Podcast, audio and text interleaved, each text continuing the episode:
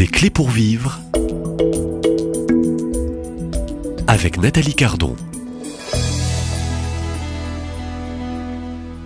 Crise économique, sociale, climatique, hein, euh, ecclésiale, mondiale, crise de l'Église, crise du sacerdoce. Où va l'humanité? Sommes-nous euh, dans ce temps d'une apostasie silencieuse comme euh, l'annonçait Saint Jean-Paul II, où l'être humain vit comme si Dieu n'existait pas? Dans un monde en crise et des membres de l'Église en crise, l'Église a-t-elle encore quelque chose à offrir au monde?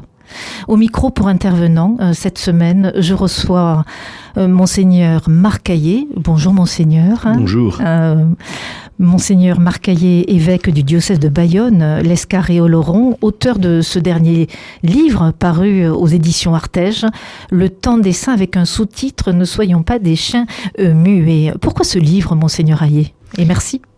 Je crois que ce livre, il a été conçu pour encourager les fidèles parce que j'ai bien conscience que nous traversons une période de turbulence. Il y a évidemment la crise des abus sexuels dans l'Église qui a d'abord euh, qui nous a révélé l'ampleur de, la souffrance des victimes. Donc je crois que ça a été euh, l'objet principal de nos travaux hein, de, l'Assemblée des évêques de France depuis euh, plus de deux ans. Et comment mieux écouter les victimes, comment mieux reconnaître aussi les dysfonctionnements qu'il y a pu avoir dans, notre structure ecclésiale pour les écouter, pour les accompagner, pour leur proposer un, chemin de, reconnaissance et de réparation, euh, qui fait que l'Église, d'une certaine manière, a, fini par douter d'elle-même. Et, que beaucoup de fidèles ont été euh, profondément blessés, et, certainement euh, ben on, se sont interrogés aussi, ont, ont, ont connu un manque de confiance, on peut dire même de défiance vis-à-vis -vis de l'institution ecclésiale et vis-à-vis -vis des prêtres.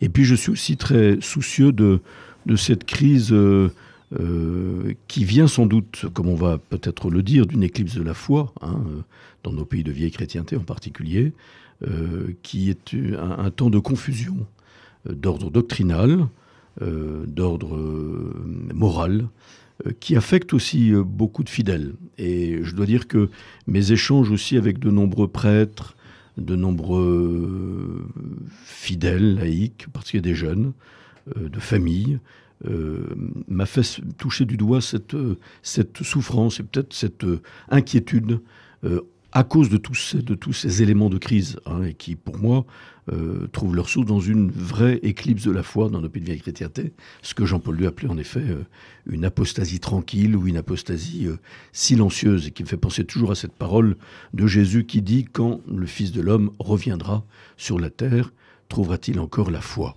Voyez? euh, Et donc c'est mon cœur de pasteur qui euh, euh, a vibré un peu et, et qui a voulu donner une parole d'autorité, je veux préciser un mmh, peu dans mmh, quoi consiste mmh. cette question d'autorité sans doute, mais assez fidèle